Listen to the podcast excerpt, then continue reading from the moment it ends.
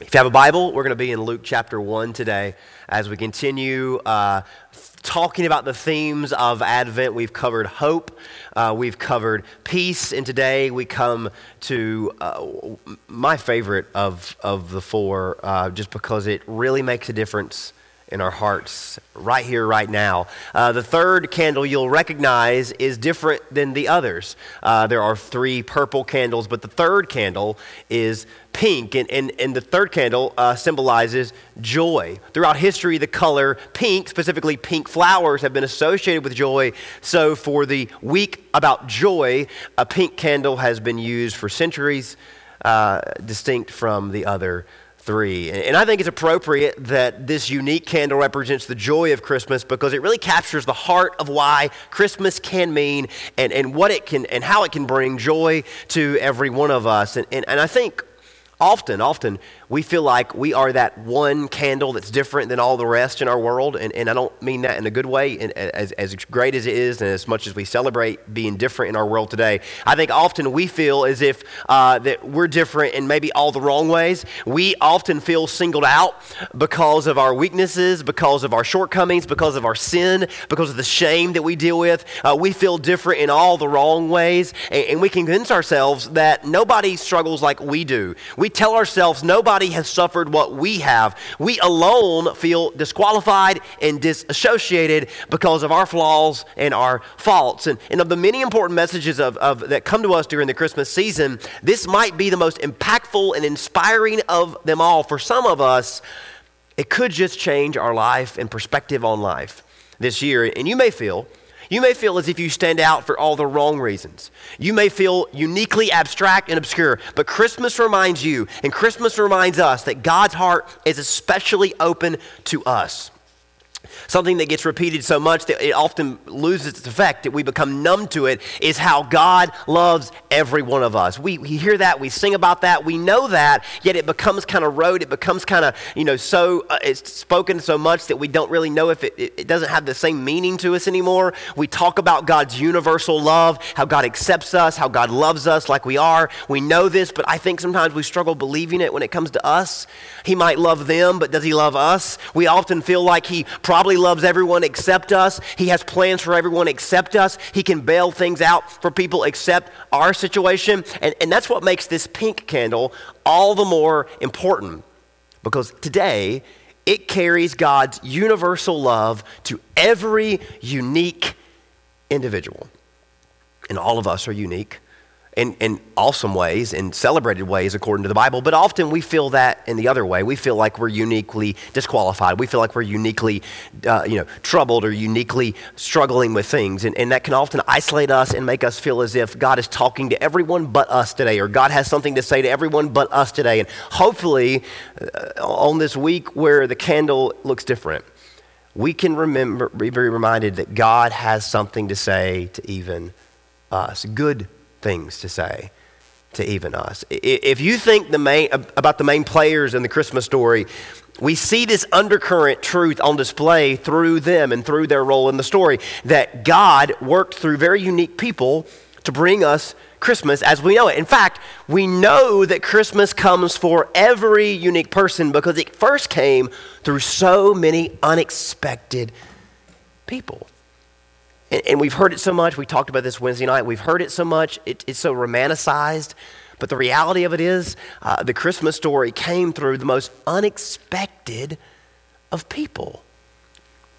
We've opened our Bibles to Luke chapter 1, and it's uh, the scripture that we've opened to is labeled or has a title above it, the Song of Mary, or maybe it says Mary's Magnificat, which is a Latin word for a song of praise, a song that magnifies the Lord. And, and you know, in our evangelical circles, there's probably not a more important scripture that doesn't get its shine than this one. Uh, because in this instance, when Mary sings this song, and this is after Mary has been told she's going to bring the Savior into the world, after she's already compartmentalized all the emotions, she's already going through all the questions and wondering what it's going to mean for her, after it settled in on her, and she shared the news with her, uh, her cousin Elizabeth. She's went back to Joseph, and they're trying to sort through all the what ifs and all the questions and all the fears and concerns. Finally, Mary spends some time privately worshiping the Lord. And, uh, and in this instance, in this moment, what makes this song so important Mary is speaking or singing on behalf of all of us who have ever felt forgotten, ever felt insufficient, or ever felt or been broken. And as we listen to Mary's words, we get a glimpse of the true spirit and heart of Christmas because she clues us in to what Christmas means or can mean to us. How Christmas is the culmination of Jewish history when God reached down to the most unexpected, run of the mill group of people and said, I'm going to use these people to bring the greatest gift into the world. So, as we read through this, I want you to notice if you can pick up, see if you can pick up some themes or really one central theme from Mary's song. Verse number 46, Mary, and it says the word is Mary said, but really it should be Mary sang because this is a song from her heart. Mary sang, My soul magnifies the Lord. My spirit has rejoiced in God, my Savior. For he has regarded the lowly estate of his maidservant, and behold, henceforth all generations will call me blessed. I mean, little did Mary know just how famous she would be, just how celebrated she would be. Two billion people gather together in places like this all around the world, and her name is on every one of our lips. Every one of us are talking about Mary today. For he who is mighty has done great things for me, and holy is his name. His mercy is on those who fear him from generation to generation. He has shown strength with his arm.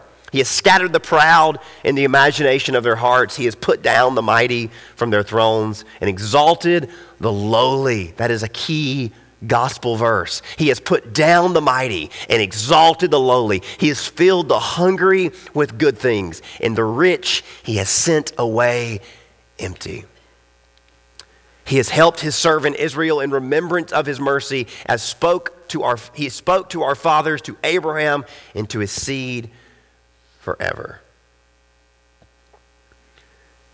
So Mary sings on behalf of all those who have ever felt like they have been in a lowly estate who've ever felt as if they were uh, struggling against the, the current of this world. And, and right off the bat, Mary says or sings in verse 47 My spirit rejoices. I have found joy. And what is the gist of this? What is the per- meaning of this song? She has found joy because God has found her. That is the key transaction. She has found joy because God found her.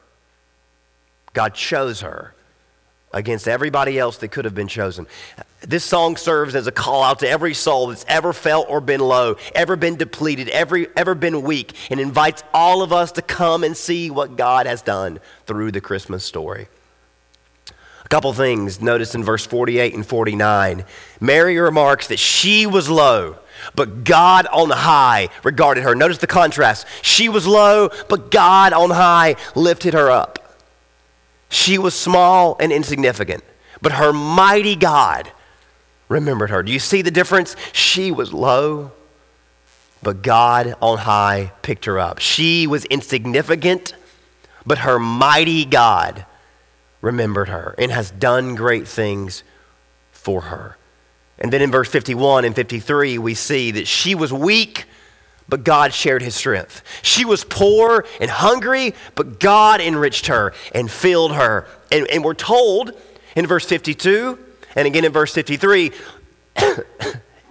anyone that supposes they're sufficient in and of themselves, anyone that thinks they have strength, anyone who is proud, anyone who thinks I have enough, they are the ones that never get the taste of what Christmas offers.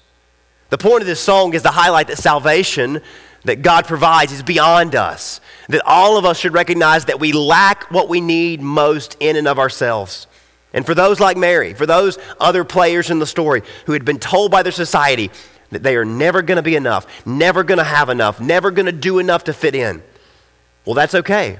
Because Christmas reminds us and shows us God has drawn near to those that are low, that are small, that are weak, that are poor, that are hungry. When you really stop and think about it, this is not a new approach by God. This is really something that God had been doing throughout the ages. and really has culminated in the Christmas story. At this point, the Jewish religion was a far cry from what it was supposed to be. It was fueled by pride and self righteousness, elevating those who looked a certain way and could you know, play the role, play the part, but those that didn't have it in them, that society cast out, were looked down upon and were chastised and were cast out. Salvation was something that only a sacred few could obtain if they just did the right stuff, mustered up enough strength. But that's not how God intended it to be. And if you really dig into the Bible, it's clear that all throughout Israel's history, God has been making choices that signaled the true nature of salvation that He would one day provide for all. There are so many examples throughout the Bible that signal that God was always looking out for the low, for the small, for the weak, for the poor, for the hungry, and that God always intended on doing something for them for those that were in need and those that admitted they had a need. If you read the Old Testament, this is on every page. We see God chose the youngest when the world only respected the oldest. We read about how God, next up, we read about how God chose barren women in a world that marginalized those with infertility struggles. We read about how God chose those who lacked beauty and lacked stature in a world that was obsessed with outer appearances. We see how God made leaders out of those who did not measure up in every category that mattered to the world. We see God chooses little towns and obscure towns in a world that only paid attention to major, important cities. Now, one or two occurrences may just be a coincidence, but it's clear there's a pattern on display in the Old Testament. When, it, when everybody expected God to do one thing, God always did the opposite thing. Again, on that first note, God would choose the youngest in a world that only respected the oldest. Think about it. When everybody thought Cain would be chosen, God went with Abel. When everybody thought that Ishmael would be chosen, God went with Isaac. When everybody expected Isaac to be the chosen one, God went with Jacob. And all of these had things that disqualified them. All of these had things working against them. But God chose them over the more likely candidate. And we mentioned how in the world that was, those that struggled with fertility were especially shamed. And it seems tragic that that ever happened, but that was the way the world was. Women were only valued for as much as they could, uh, for, for the children they could provide. And we read the stories in the Old Testament, and who are some of those celebrated women? Sarah, who went some 90 years without having a child and needed a miracle to have one, and Hannah, who was literally replaced by her husband with another woman. Yet she depended on God, and God used her to raise up Samuel for that generation. God selected these women that struggled with what the world thought was the worst of offenses, and He made them heroes in the story. We also read about how God empowered those that the world thought didn't look the part. Uh, in a world that thought beauty was everything, in a world that thought, and, and still thinks, come on, let's be honest, in a world that thinks beauty and looks are everything, and it's about how, what, how the strength that you have and about the display of character or display of confidence, God went with people that were overlooked. There's the story of Leah. You know the story. Jacob goes and he meets a woman named Rachel. She's beautiful, but she has a twin sister who is, the Bible says, isn't as beautiful. And yet God said to Jacob, or God, in a, in a very ironic, very, very neat story, Leah is the one that God chooses to bring about the 10 sons of Israel. David was the runt of his brothers. He was the small one. His brothers were heroes, they were warriors, they were champions. Yet God told Samuel, Do not look on the outer appearance, look at the heart. So Leah with her weak eyes, David with his small stature, they were chosen by God to be key players in the redemption story. Again, this isn't a coincidence after it happens at multiple times, right? Abel, Isaac, uh, Jacob, Leah, David, and then and then there's how God continued to pick people that were aging, people that were bumbling, stumbling along, people that no one ever had any confidence in. And yet they were the ones that He chose to make differences in the world. Abraham, Abraham, again, an aging man that was just a nobody in the midst of a sea of a million people.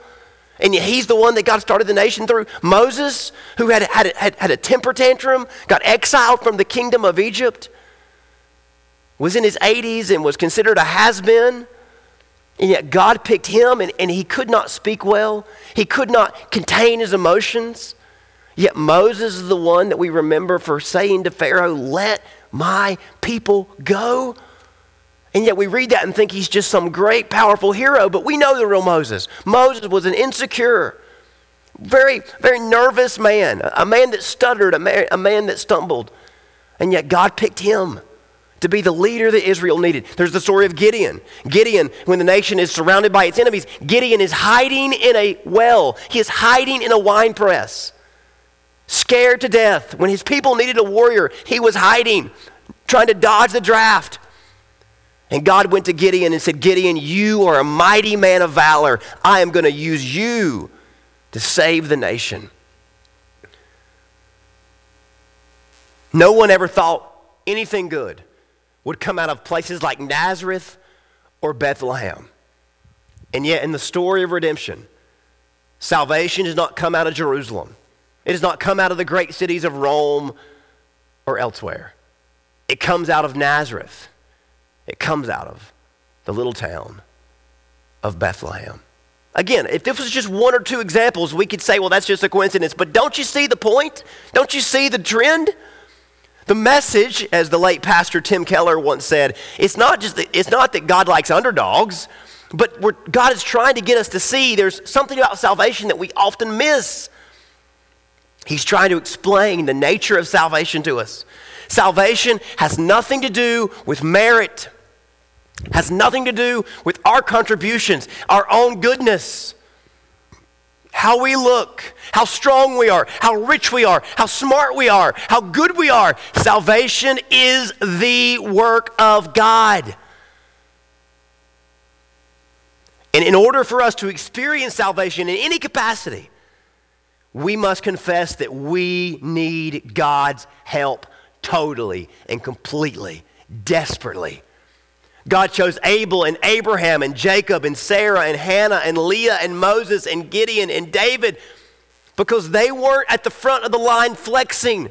They weren't expecting to be chosen.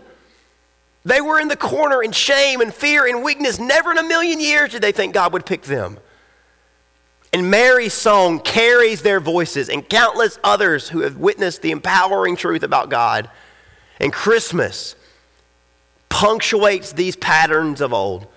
God picked Zacharias and Elizabeth, again, an aging couple who had been praying for a child for years, and it's to them that God begins the new age of Israel. It's to them that God starts the New Testament with. God picked Mary, a teenage girl arranged to be married to a local carpenter, to do the unthinkable through. And to go even farther, God picked shepherds to peel back the heavens and show that salvation had finally come. There's something, there, there, there's, there's a correlation between Mary's song and then the shepherds being chosen to go and see and then spread the good news. Look over at Luke 2, verse number 8 through 20. We're obviously familiar with the story, but notice how the shepherds respond and notice what God says to these shepherds that would have been especially amazing for them to hear. Now, there were in the same country shepherds living out in the fields, keeping watch over their flock by night. Behold, an angel of the Lord stood before them, and the glory of the Lord shone around them, and they were greatly afraid. And the angel said to them, Do not be afraid. Behold, I bring you good tidings of great joy, which will be for all people. For there is born to you this day in the city of David a Savior, who is Christ the Lord. And this will be a sign to you. You will find a babe wrapped in swaddling clothes, lying in a manger.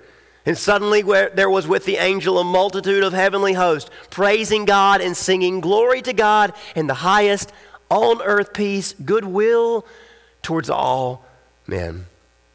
So it was the angel had went away into the heavens, and the shepherds said to one another, Let us go to Bethlehem and see this thing that has come to pass which the Lord has made known to us, to us of all people. And they came with haste and found Mary, Joseph, and the babe lying in a manger. And when they had seen him, they made widely known the saying which was told them concerning the child. And all those who heard it marveled at those things which were told to them by the shepherds of all people, the shepherds. Who could believe it? But Mary kept these things and pondered them in her heart. Then the shepherds returned, glorifying and praising God for all the things that they had heard and seen as it was told to them. So, again, uh, continuing this theme of, of unlikely, unexpected people.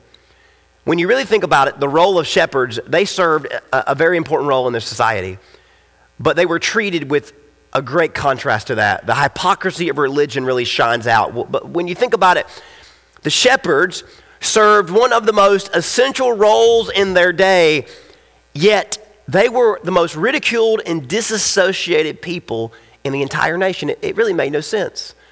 They were always hanging out with the sheep, and half or more of every flock was not acceptable to offer with blemishes and with uncleanness. So shepherds were always labeled as unclean because of this. They were only considered good for raising the sheep, but they had to pass the sheep off to temple officials who would come and get them and take them 20 miles up the road to Jerusalem. Bethlehem and, and, Jerusalem, about 20 miles apart. The shepherds would raise the flocks in Bethlehem, and the temple would send people to pick up the sheep from the shepherds because the very men who raised the sheep and cared for the sheep, they weren't welcome in Jerusalem. Think about this. The very people that raised and nurtured the sheep the very blood of the sheep raised by them, it wasn't considered enough to cover their own uncleanness. Can you see the hypocrisy? The shepherds were raising the sheep to be sacrificed, and they weren't even allowed in the city. The blood of the lambs wasn't deemed enough to cover their uncleanness. I mean, talk about hypocrisy, right? We've talked about this before, but it's likely that Mary and Joseph, they made their way to this stable, this place that the sheep were kept, because the innkeeper didn't want to deal with the uncleanness that would come along with a baby being delivered in his inn.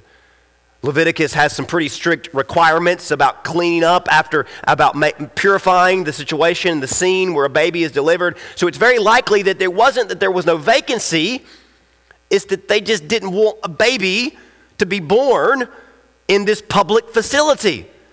So the, the, the, innkeeper must have said, hey, go to the barn out back. That'll be a safe place for you. Nothing's clean about that place, and you can get it as dirty as you need to get it. But consider the bigger picture. Mary and Joseph take Jesus, the Lamb of God, to the stable where lambs were kept by the shepherds. In this story, the, the shepherds are out in the pasture with the grown sheep, but the babies were kept in the stable. And on this night, a different kind of baby lamb was brought in and laid in the manger. And while we see the symbolism, the society around them just saw a bunch of uncleanness and a bunch of unholiness, but we know it is the most holy night of them all. But, but it's really the moment the moment that we can remember that lasting, true, sustainable joy came into the world to a group of people that thought they would never find it. Luke 2, verse 10 is, is an all time great, memorable verse. Do not be afraid. Behold, I bring you good tidings, good news of great joy, which will be to all people. Emphasis on all people, including you, shepherds including you. You've been told you don't fit into the story. You've been unwelcomed. You've been disassociated. You've been cast out. But now you are being written into the most important story of them all. Jesus came to a group of people that had come to terms with how they would never fit into their world, how they would never be good enough, they would never fit in.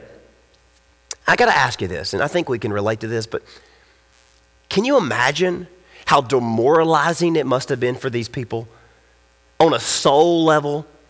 Can you imagine how the, the feeling in so many hearts, how demoralizing it was for people as they tried to measure up, they tried to find self worth, they tried to find joy, but they just never could.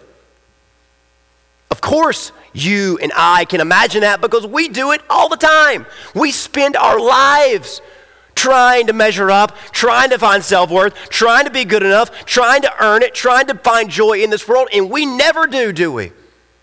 We know how demoralizing it feels to try and always come up empty because we do that with our entire lives. All of us, we believe this lie that, that joy and fulfillment is locked behind some gate of this world, someone's approval, some recognition, some success, some amount of material goods or treasures. We all believe those lies. Every single day we believe this lie. We spend our lives pouring ourselves out, trying to be filled up by this world. And all of us, again and again and again, we come up empty, yet we keep going back to that same well, don't we? And here's the, here's the gift of Christmas I don't want you to miss.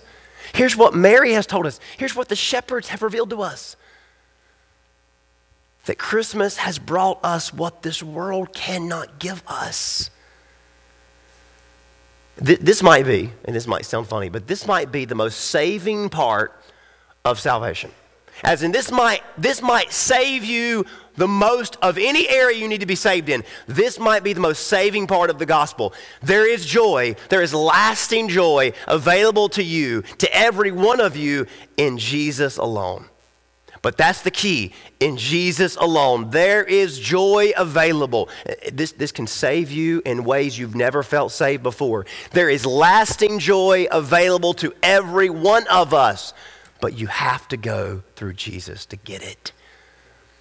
He came to a people that had nothing in this world, that were never going to be rich, never going to be famous, never going to be liked. They were weak, insignificant, unworthy. But just like Mary sang back in her song, her soul felt its worth. Her soul found its worth. God accepted her, and God brought joy to her soul. Listen, I don't mean to be mean. But you and I are played like a fiddle by this world day after day. We find ourselves heads down, discouraged, overwhelmed, disgusted, defeated, because we just can't find lasting joy. We just can't find sustainable joy. And we get brief snippets of it, we get brief feelings of it, but it's so fleeting, isn't it? Look up here. Christmas shows us that joy is something that God gives us. It promises that it is indeed obtainable, but it makes it very clear. It comes through and it stays because of Jesus.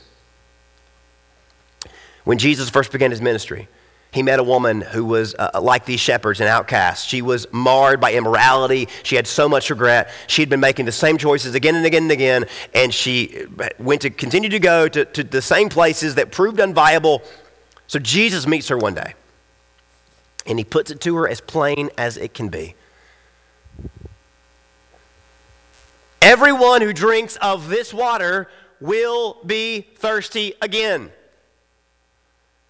Ma'am, I mean this, I love you.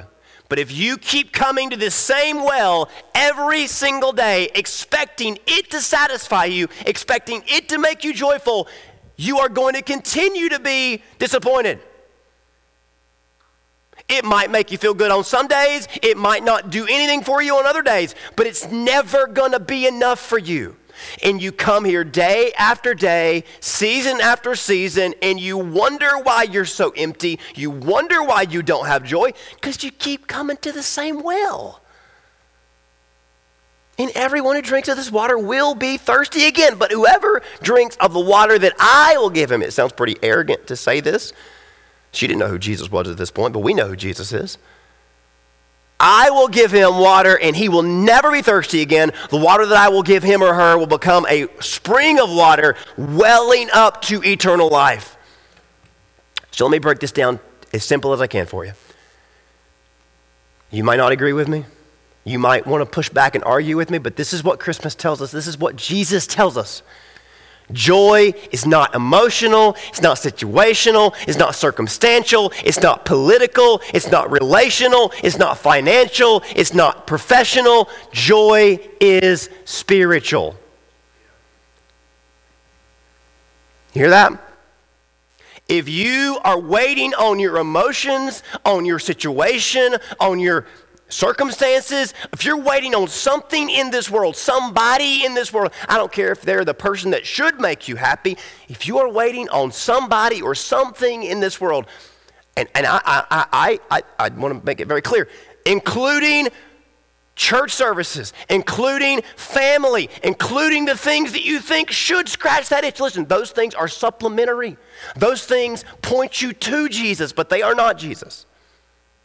You hear that? Those things point you to Jesus, but they are not Jesus. And they never will be Jesus. Pastor told me years and years ago, Justin, every single Sunday, Satan is going to be targeting your joy. You are going to be obsessed with numbers, with attendance, with responses. You're going to be obsessed with all the visible things. And the joy that God has for you is not found in any of those things. The joy, you the joy God has for you is found in the Jesus you preach. And listen, y'all. Should everything work like it should? Should everything be working like it's supposed to be in this world? Absolutely, but it doesn't always. Joy is not emotional. It's more than a feeling. It's not circumstantial. It's not situational. It's not anything to do with your relationships, your politics, your finances. It's not got anything to do with those things. Can those things point us to Jesus? Yeah. But they are not Jesus. Joy is spiritual, so that leaves us with one option. If joy is spiritual, there's only one option for where it comes from. And what does Luke 2:10 tell us? I bring you good news of great joy for all people. Joy came into the world exclusively through Jesus. We will not find it. We will not keep it any other way. We cannot take our eyes off Jesus. Shift our gaze to other sources, some support, supposing that certain results can make us feel the, the right way. That is Satan's great deception on this world. If we just keep drinking from these emotional, situational, circumstantial wells, we will just keep getting the same results. L- listen, I know how good the winds of this world can feel. I know how good it feels when things go right in this world. But if I shift my faith to those things, guess what happens when the losses come? If I shift my faith from Jesus to the good things he has given me in this world, when the bad things in this world come, my joy bottoms out. No sooner do we chase after the highs of this world, we'll be devastated by the lows of this world. They will come fast and hard and break us down miserably. And here's what Jesus offers us. Here's why Jesus came into the world. He says, These things I've spoken to you, that my joy may be in you, that your joy may be full. So, what is he saying? My joy can be your joy. Do you see the transition there? He says, I have said these things. I've come into the world. What was the song on that first Christmas night? Good news of great joy for all people. I mean, have you ever, have you, have you ever tried to please all people? You can't do it. Have you ever tried to please a household of people? You can't do it. And can you believe that God said, I've got something that's going to be what everybody, everybody needs? I mean, that's a little bit, that's a little bit of a statement, isn't it? That God said, I've got something that's going to give everybody what they need. Now, here's the thing. You can, you can roll your eyes and say, well, that doesn't work for me. You can, you, can, you can let the devil tell you that this doesn't work for you or for everybody else. Or you can believe that if God was crazy enough to say something like that, he must actually mean it. And he must not be crazy, he must be telling the truth, right? And if we're going to believe that God sent his son into the world through a virgin woman and that God put it on display through shepherds, if we believe that, then why don't we go the extra step and say, This is where my joy is found? Through following, trusting Jesus. There's no excuse for us to believe the lie that we can find joy through any other avenue. And I'm not saying that you can enjoy life. God gives you a lot of things to enjoy in this life, but you don't let those things take the place of Jesus. Because when those things go, and they will. Jesus doesn't. He stays. The first Christmas night directs our attention to Jesus and tells us to keep our eyes on him. He is good news of great joy. He is salvation to us. Verse 14 Glory to God in the highest, and on earth peace, goodwill towards all. Do you see the contrast there? God in the highest has reached down to those at their lowest. You may feel, and you may be at your lowest, but God in the highest has reached down for us. He fills our soul with worth and joy through Jesus. And let me just make sure I clarify this. Joy is not some fuzzy feeling that makes you never have a bad day. Joy is not some numbness to all the evil in the world. Joy is rooted in your faith that God is who he says he is, and that Jesus is who he says he is, and that he came to do for you what the Bible says he came to do for us. And somehow along the way, you find a way to have a peace about yourself, a joy in your heart that cannot be chipped away at by this world. When you feel your joy slipping, fading away, lift your eyes up again. Remember how God has always chosen sinners like us to, to, to do great things for uh, us and through us. Christmas punctuates his promise and his approach. Jesus came to all of us, he's not going to leave any of us. We have found favor with and through him, and because, because of all of this, we can walk with him day after day and know that no matter how we feel, no matter what the world says or what the world thinks about us, we have what we need in Jesus, and He will always be enough for us. Because unto us a Savior has come. Joy has come into the world once and for all. Do not be afraid. I bring you good news of great joy for all people. If you're here today and you feel like you don't fit into the category of all people, I beg you, come down and talk to God and say, God, am I included in the all people part? Because if you, I believe you are, and God believes you are, but if something in you says, I don't think, I just don't see it. I don't think I can ever find a joy that doesn't fade away. If you doubt that get that joy can be yours, just come and ask God for it. I dare you. He will not let you down. As surely as we celebrate Christmas, joy has come into the world. And it's not found through me, and it's not found through the person before you or behind you. It's found in Jesus. And He will never let you down. Let me pray for you. Heavenly Father, thank you so much for the good news of great joy that has come into our world. Father, thank you that you have brought to us a gift that we cannot find, we cannot obtain through any other means, through any other way. Father, just being honest, I think everybody here can be honest and admit that we struggle with joy. That, that we, we have hope that doesn't fade away. We have a peace that stays with us, but we just don't, we just are not, we're just not with it when it comes to joy. We are so all over the place. Our emotions get the best of us, and there's so many reasons. This, there are so many things that make it hard on us, obviously. But that doesn't mean this promise is any less true, and that doesn't make your, you any less God. The, the, despite all the things that work against us, you have made it clear joy has come into the world. So, God, if there's somebody here today that doubts that joy can come to them, if there's someone here today that's convinced that it, everything has to be perfect for them to have joy, would you challenge them on that? And would you lean into them and would you let them lean into you? And would you show them that joy is obtainable and joy is sustainable through Jesus? And maybe the reality of it is they just haven't ever realized that God, you are so much bigger, you are so much higher than them. And at their lowest state, in their weakness, in their insignificance, they've wondered, do I fit into the story of God? Yes, you do. Yes, they do. You love them and you are elevating them today through the promise of Christmas. So, God, would you fill this house today with your spirit? Would you reach out to your people?